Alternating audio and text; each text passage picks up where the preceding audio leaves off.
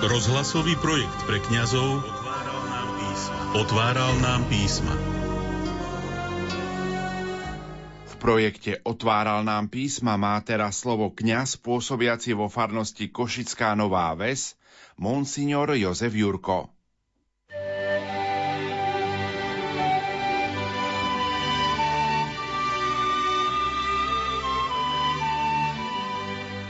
Milí spolubratia v kniazkej a diakonskej službe, sestry a bratia, ste narodina Rádia Lumen.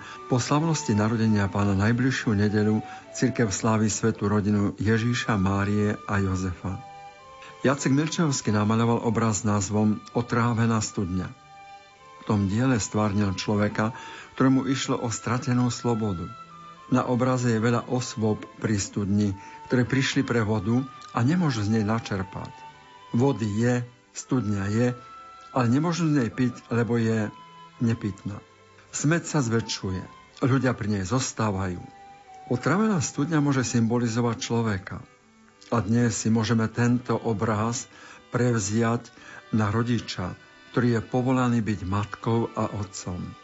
Deti čakajú na lásku, túžia po otcovskej dobrote, po matkinom objati a nemôžu čerpať, lebo studňa je otrávená. Je otcom, je matkou, ale nemožno čerpať z toho, čo je ich povolanie a poslanie. A tie deti, oprete o veci v byte, v dome, ostávajú smedné po láske. Rodičia mailom posielajú informácie deťom, lebo nemajú čas na spoločný rozhovor. Čakajú na slova aj od detí a deti sa vyhovorajú, že to nestíhajú a že nemajú čas. Tá voda sa stáva mutnou. Možno na novo povedať, že studňa je otrávená. A čo ju otrávilo? Ja nebudem dávať. Prečo? Som síce otcom, ale tiež mám právo na svoj život. Som matkou, áno, ale chcem mať svoj svet. Čo mám? Byť nejaká žienka domáca? Poetka, sestra Emanuela Františkánka napísala Jednoduchá je moja úloha dávanie, dávanie, dávanie. A pravý opak je posadnutie súčasných ľudí. Beriem, beriem, beriem. Moje, moje, moje. Tento štýl egoizmu otravuje studne života. Ale otráva, ktorá toto spôsobuje, môže byť aj iného pôvodu. Čo studňu znečisťuje? No nariekanie a často sebaľutovanie. Nariekate, že deti nie sú podľa vašich predstav nesplňajú vaše očakávania. Známa je aj ďalšia bolestná otráva, ktorá otravuje studne. Ide o nedostatok nádeje. Stále je len zlé, nedobre. A keď sa to stále opakuje a hovorí, no potom sa to stane aj pravdou. Táto otrava je veľmi silná a skutočná. Je v mnohých z nás. Táto agresívna otrava je znásobená ďalšou otravou, seriál za seriálom, bez deja, ale len špína intrigy, klamstvo, podvody, zákernosti, nevernosti, nemravnosti, krádeže. Veď tak sa žije. Prečo neísť za reálnym, možno aj ťažkým životom? Lebo dnes hľadáme všetko lacné a ľahké. Studňa, ktorá nedá vodu, prestane byť studňou, môžeš byť matkou, otcom, ale nie si matkou a otcom. Katechizmus katolíckej cirkvi učí. Kresťanská rodina je prvým miestom výchovy k modlitbe. Založená na sviatosti manželstva je domácou cirkvou, kde sa Božie deti učia modliť sa ako cirkev a zotrvať modlitbe. Najmä pre malé deti je každodenná modlitba prvým svedectvom živej pamäti cirkvy, ktorú trpezlivo prebúdza Duch Svety. Vianoce nie sú len liturgickou oslavou narodenia Ježiša Krista, ale rodinnými sviatkami. Hoci Ježišov život bol podivuhodný od prvých sekúnd jeho existencie, prichádza na svet a vyrasta v rodine. Písmo dokonca pripomína, že to bolo asi 30 rokov. On sa nechal formovať od Márie a Jozefa. On Boh dnes sme počuli, že 40 dní po jeho narodení je prinesený a obetovaný v chráme. Jozef a Mária síce vedeli, kto je Ježiš, ale keď počuli slova starúčkeho Simeona a prorokyne Anny, zostali udivení. Bol to chvalospev, ale aj proroctvo. Áno, dieťa by bez ochrany rodiny ťažko prežilo. A keby Jozef a Mária neboli otvorení Bohu, keby s Bohom neriešili svoje každodenné radosti i starosti, ako potom by boli mohli zvládnuť aj tie najťažšie okámihy svojho života. Dnes máme pred očami aj naše rodiny.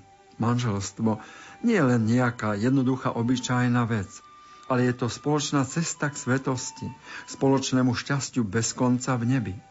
Modlitba nás otvára už tu pre Boha a Božia láska, ktorú si navzájom darujeme, umožňuje skúsenosť šťastia z Božej blízkosti. Naopak, najväčšej katastrofe ľudských dejín došlo, keď človek neposlúchal Boha, ba konal, ako by Boha nebolo ako by ho jednoducho nepotreboval. Sám sa začal pasovať za Boha, ktorý rozhoduje o dobre a zlé. A to platí aj pre rodinný život. Obraciame sa dnes predovšetkým na rodiny, na otcov, matky, deti a starých rodičov. Využite sviatočnú atmosféru a dajte jeden druhému zvlášť vašim deťom zakúsiť Božiu blízkosť. Otvorte svoje srdcia a rozprávajte o Bohu, o svojej viere, o svojich skúsenostiach s ním, o jeho pomoci, o veľkých veciach, ale aj malých, skrze ktoré ste spoznali jeho lásku. Trebárs aj v mnohých maličkostiach. Nech nazarecká rodina sprevádza na svojim príkladom dôvery v Boha cez mnohé ťažkosti rodinného života. Koncil pripomína samých manželov stvorených na obraz Boha živého a začlenených do skutočne ľudského poriadku, nech spája tá istá ľudskosť, jednomyselnosť a vzájomná svetosť, aby nasledujúc Krista, povodcu života, stali sa v radostiach a obetiach svojho povolania svojou vernou láskou svetkami tajomstva tej lásky, ktorú Pán zjavil svetu svojou smrťou a svojim zmrtvých staním. Úlohou rodičov je chrániť deti pred zlom. Často sa vyhovaráme, že svet sa zmenil. Čo ja s tým už narobím? Musím im všetko dovoliť. Ale takto by sa nemalo ani len hovoriť. A prečo? Lebo si otcom, si matkou. Boh ťa tam postavil. A čo si ty za otca a matku, že si taký tolerantný a benevolentný? Otec a mama majú ochrániť deti pred zlom. Je potrebné odovzdať vieru takú, akú ty veríš. Mladý muž, ktorý chodieval na svetu omšu aj cez týždeň svojmu kňazovi, ktorý sa ho pýtal na dôvod, povedal Moje farnosti deň pred Birmovkou po svetej spovedi je bohoslužba slova, kde je taký zvláštny ceremoniál. Rodičia na vonok prejavujú odovzdanie viery svojim deťom, ktorí majú prijať sviatosť kresťanskej dospelosti tým, že im odovzdávajú reťazku s krížikom ako symbol svojej viery, za ktorú preberajú zodpovednosť už ich deti. Môj otec a mama prišli predo mňa a otec bol zjavne nervózny. Rýchlo pristúpil, zavesil mi reťazku s krížikom na moju hruď. Stisol mi ruku a odišiel. Videl som, že ho to odovzdanie veľa stalo. Musím sa priznať, hovoril tento muž, že tiež som so svojou vierou bol na tom ako väčšina mojich kamarátov a chalánov. Išiel som preto na Birmovku, že išli aj oni. Po dvoch týždňoch otec zaklopal na dvere mojej izby, vošiel a povedal Počuj, chcem s tebou rozprávať. A hovorila si takto. Pred dvoma týždňami v kostole som ti odovzdal vieru, kladúc na teba kríž – ale ja som ti neodovzdal vieru. Len kríž. A prečo? Lebo mám s Pánom Bohom trápenie, mnohé pochybnosti. Ani vždy som nebol dobrým otcom. Ale dnes som práve po spovedi. Prišiel som ti odovzdať vieru. Objal ma a povedal. Až dnes ti odovzdávam svoju vieru. A mladý muž dodal. Vtedy to so mnou niečo urobilo pohlotilo sa niečo vo mne. Videl som otca prvý raz v slzách. A od toho večera som iný. Ako by som uveril. A môže si hovoriť niekto na vieru, to chce, čo chce. Ale ja si svoju vieru nedám.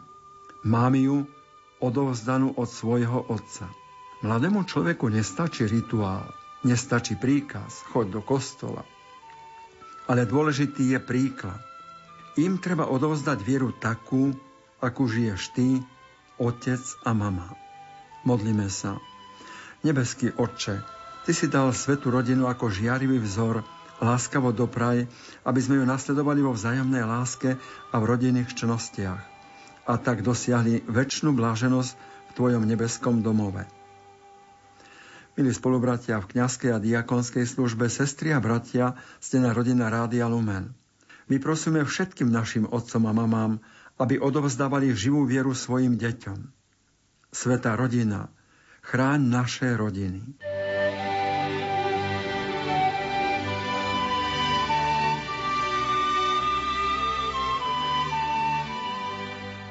Anton Fabián a Julius Chalupa v knihe Studňa pod pavučinou, vydanú vo vydavateľstve Michala Vaška, v úvahách inšpirovaných evanieliom na Sviatok Svetej rodiny Ježiša Márie a Jozefa s názvom Na polovicu pripravený píšu.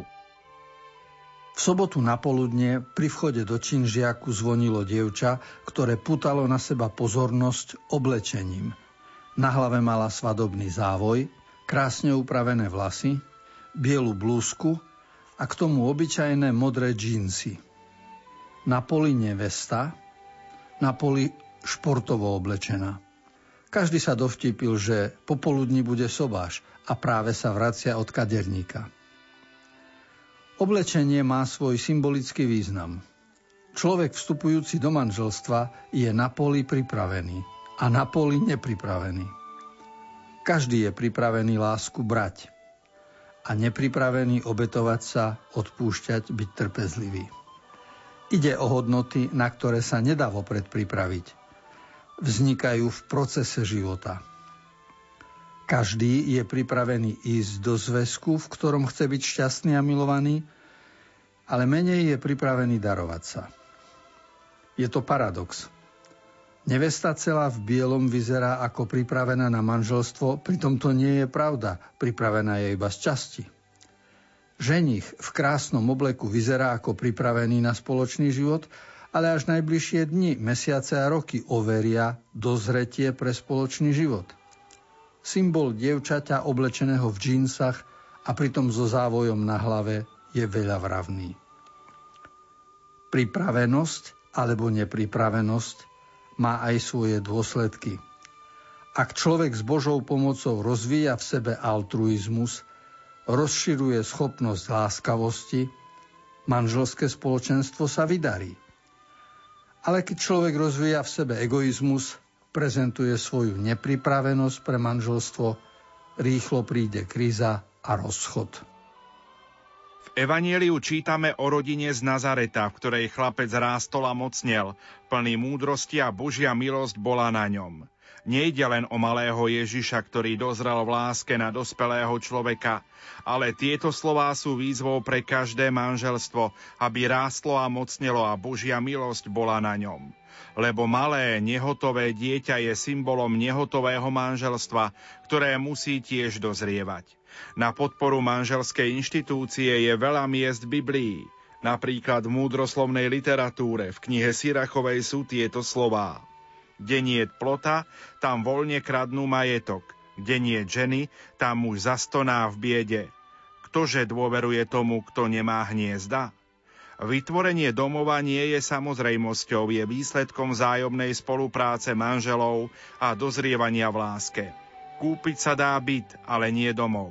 V 5. Mojžišovej knihe 24. kapitole čítame Ak sa niekto len nedávno oženil, nemusí ísť na vojnu, ani nech sa mu nedáva nejaká verejná povinnosť, ale bez viny zostane doma, aby sa mohol rok tešiť so svojou manželkou. Toto bolo významné sociálne privilégium mladých ženatých mužov. Potvrdzuje to aj 20. kapitola keď vyťahneš do boja proti svojmu nepriateľovi. Vojvodcovia všetkých šíkov nech vyvolávajú. Kto je taký, čo sa zasnúbil, ale ešte si nevoviedol ženu do domu, nech odíde a nech sa vráti do svojho domu, aby nepadol v boji a neuviedol si ju do domu iný. Aby vzniklo šťastné manželstvo, musí sa zvládnuť najdôležitejšia vojna. Boj proti lenivosti, pohodliu a sebeckosti. Pomocou obraznej básnickej reči je na mnohých miestach Biblie vyjadrený prapôvodný Boží zámer s človekom, ktorý spočíva v tom, že celý človek nie je len muž ani len žena, ale muž plus žena tvoria človeka. V knihe Genesis čítame a stvoril Boh človeka na svoj obraz, na Boží obraz ho stvoril, muža a ženu ich stvoril vzájomné doplňanie a rovnocenosť podporujú ľudský rozvoj tak, aby z človeka len na poli pripraveného na lásku stal sa zrelý. O tomto spoločenstve Ježiš povedal v Markovom evaníliu. Čo teda Boh spojil, nech človek nerozlučuje. V knihe príslovi čítame I dom, i majetok sa dedia po predkoch. Rozumná žena je však od pána. Platí to samozrejme aj opačne. Žena môže zdediť dom i majetok po rodičoch, ale múdry muž je dar od pána. Teda starý zákon vyzýval dívať sa na druhého ako na Boží dar. Ak si dvaja ľudia majú byť oporou v prítomnosti aj v budúcnosti, musia si dať odpoveď na otázku, čím som pre druhého. Nie, že čo mám z druhého. Lebo za otázkou, čím som pre druhého, je uvedomenie si vlastnej zodpovednosti za manželskú harmóniu. V tichosti duše by sa mal človek pýtať, čo odo mňa žiada Boh pre rozvoj a zachovanie rodinného spoločenstva. Na tejto ceste sa z nepripraveného stáva pripravený na manželstvo. Kde panuje tvrdosť srdca, ako o tom píše Marek, neochota žiť podľa Božích prikázaní, tam nasleduje odsudzenie a rozvod. Na sredín sedel v čajovni. Prišiel k nemu suseda a hovorí, chcem sa oženiť, ale som veľmi znepokojený. Ty si nikdy nemyslel na žembu? Na sredín odpovedal, ale myslel, keď som bol mladý, veľmi som potom túžil. Chcel som si nájsť dokonalú ženu a tak som sa vydal na cesty, až som prišiel do Damašku. Tam som stretol krásnu, pôvabnú a slušnú ženu. Bola veľmi zbožná, ale nepoznala svet. Tak som išiel ďalej až do Istafanu a tam som stretol ženu, ktorá bola aj zbožná, aj sveta znalá, aj pekná po každej stránke, ale nevedela sa so mnou porozprávať. Nakoniec som sa vybral do Káhyry. Tam som konečne našiel ženu, ktorá bola veriaca, pôvabná, pekná, cítila sa doma vo svete i v tom, čo ho presahuje. Cítil som, že som našiel dokonalú manželku. Priateľ ho prerušil a spýtal sa, tak prečo si sa s ňou neoženil? Na tomu na sredin odpovedal, lebo aj ona hľadala dokonalého muža. Hľadať dokonalého, dokonalú je prvá myšlienka človeka. Druhá, ktorá by mala nasledovať je Vtedy si dokonalý muž, ak prestaneš hľadať dokonalú ženu. Vtedy si dokonalá žena, ak prestaneš hľadať dokonalého muža. Lebo každý je pripravený i nepripravený. Byť oporou druhému, hoci je ešte len na poli pripravený, je skutočná láska. Boh nás má rád, aj keď sme na vzťah s ním nepripravení. Jeho láska voči nám nepripraveným nás inšpiruje pre postoje k druhým ľuďom.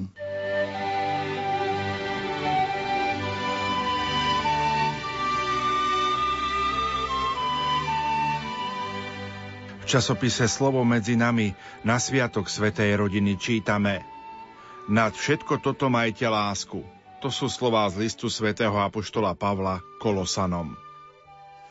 Každý vie, že rodinný život je zmesou šťastia, bolesti a množstva všedných vecí medzi tým. Ako to však bolo so svetou rodinou? Prežívala vždy iba pokoj a šťastie? Nie celkom.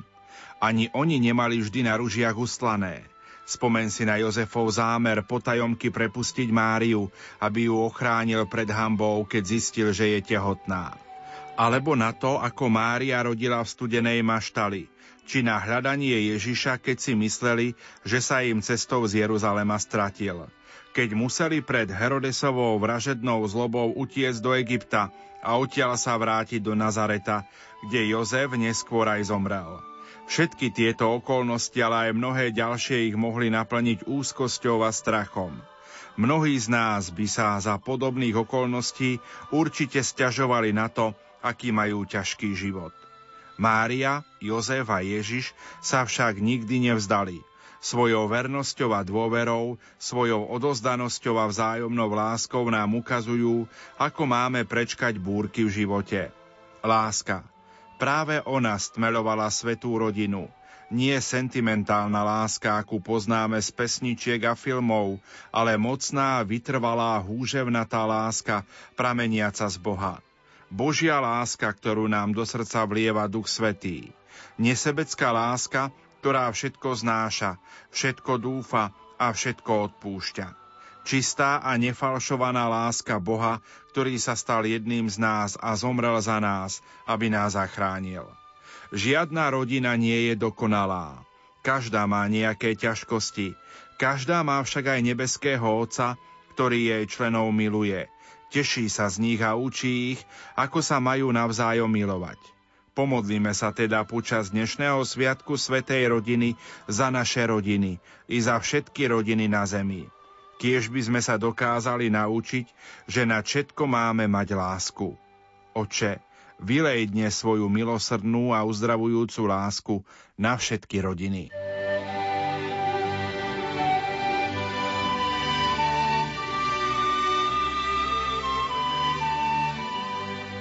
Inžinierka Štefánia Beňová v knihe Evangelium na každý deň na slávnosť narodenia pána píše – dnes môžem uvažovať nad veľkou pokorou môjho Boha. Otec posiela svojho syna Ježiša na tento svet, aby zachránil ľudstvo od väčšnej smrti. Pán neba i zeme sa narodil v chudobnej maštali. Zavinuli ho do plienok a uložili do jasiel. Neušetrovali ho vychýrení lekári. Neobliekli mu hebkú košielku. Nedostalo sa mu kráľovského privítania – Pokloniť sa mu prišli ako prví chudobní a nevzdelaní pastieri, ktorí prijali anielovo posolstvo a išli sa pozrieť na Mesiáša. Určite mi občas napadne otázka, prečo Boh naplánoval až takúto chudobu a jednoduchosť pre narodenie svojho syna? Ježišovo narodenie v skromných podmienkach má zvýrazniť, kam až Boh vo svojej láske bol ochotný zájsť, aby ma spasil a tie zdôrazňuje moju závislosť na ňom. Tá jaskyňa môže byť obrazom môjho srdca, ktoré pripomína jeho stav predtým, ako som mu dovolil, aby sa v ňom narodil a kráľoval v ňom. Lebo prijatie Ježiša do svojho života to je oveľa viac ako len blažený pocit pri pohľade na Ježiška v jasličkách. Je to môj súhlas s tým, aby ma Boh premienal a ja som sa postupne stal príbytkom nekonečne láskavého Boha. Je moje srdce otvorené úplne pre Boha. Pane, túžim, aby moje srdce ti úplne patrilo. Pomôž mi.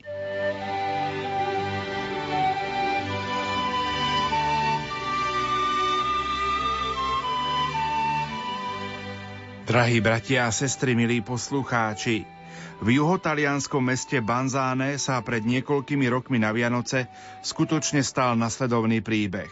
Bolo krátko pred Vianocami.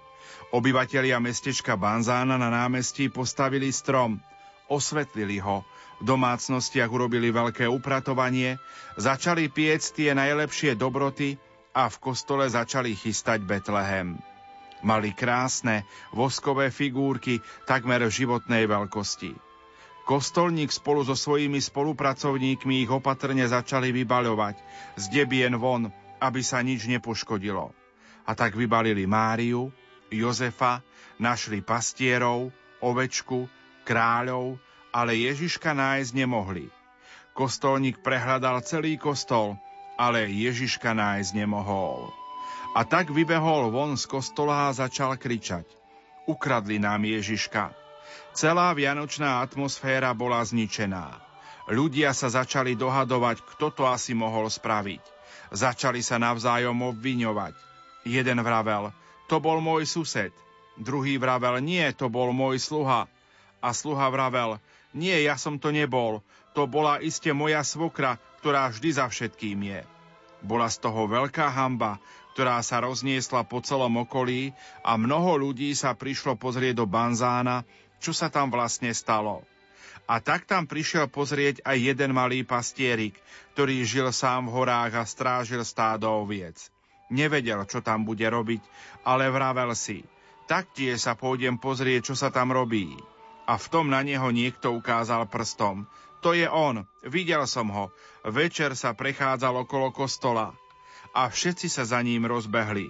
Len tak tak utiekol, lebo poznal dobré hory a okolie a podarilo sa mu dobre schovať. Po tejto zlej skúsenosti chcel byť sám a tak odišiel preč. Nevedel ani kde ide, len tak išiel a išiel. Večer prišiel k veľkému kameňu a od únavy zaspal. Keď sa ráno zobudil, videl, že v kameni je malá prasklina, ktorá pokračovala aj v zemi. Spôsobilo to zemetrasenie, ktoré je v Taliansku veľmi časté. A tak sa pastierik vydal za touto prasklinou. Sledoval ju niekoľko hodín, až došiel do jednej horskej osady, kde prasklina bola veľmi veľká a následky zemetrasenia veľmi tragické. Väčšina domov z tejto osady sa zrútila. Ľudia zachraňovali, čo sa zachrániť dalo. Ošetrovali chorých, pochovávali mŕtvych a pastierik im začal pomáhať. Ako prechádzal celou osadou, na jej konci zbadal drevený domček, ktorý bol vedľa tej veľkej praskliny a zostal stáť. Keď vošiel do domčeka, zostal veľmi prekvapený. Bola v ňom mamička s dieťaťom, novorodeniatkom, ktoré sa narodilo pred niekoľkými hodinami. Keď to uvidel, mal z toho veľkú radosť a povedal si, to dieťa je nový život, to je nová nádej pre túto zničenú osadu. A veľmi unavený rýchlo zaspal. Keď sa na druhý deň prebudil, znova sa radoval z toho narodeného dieťaťa a spomenul si na balzáno, kde hľadajú Ježiška a povedal si, ja by som mi mohol priniesť niekoho iného, niekoho živého, na miesto voskovej figuríny. A tak presvedčil mamu a oca dieťaťa, mama sa tiež volala Mária a všetci sa spolu vydali na cestu do Banzána. Prišli do mesta práve na štedrý večer, keď začínala polnočná svetá omša. Pastierik vzal od mamy dieťa a šiel s ním stredom kostola. Keď ho ľudia uvideli, začali si medzi sebou vravieť. To je on, určite sa v ňom pohlo svedomie a tak doniesol Ježiška naspäť. My sme to vraveli. Pastierik prišiel až k Betlehemu, rozbalil perinku a položil tam dieťa. A až teraz všetci uvideli, že to nie je vosková figurína, ale skutočne živé dieťa. Pastierik im vyrozprával, čo sa stalo, ako ho vyhnali, ako šiel a ako uvidel následky veľkej katastrofy a ako uvidel tento nový život a ako si povedal, že sa s nimi chce o to všetko podeliť. A obyvatelia Banzána pochopili a poznali, že sláviť Vianoce je niečo o mnoho viac, ako si len uctievať voskové figurky. Pochopili, že v centre Vianoc musí byť živý človek, pretože Ježiš prišiel, aby nám povedal – ja som s vami po všetky dni svojho života. Ja som s vami a chcem podporovať život vo všetkých jeho prejavoch, vo všetkých aspektoch a v plnej kráse.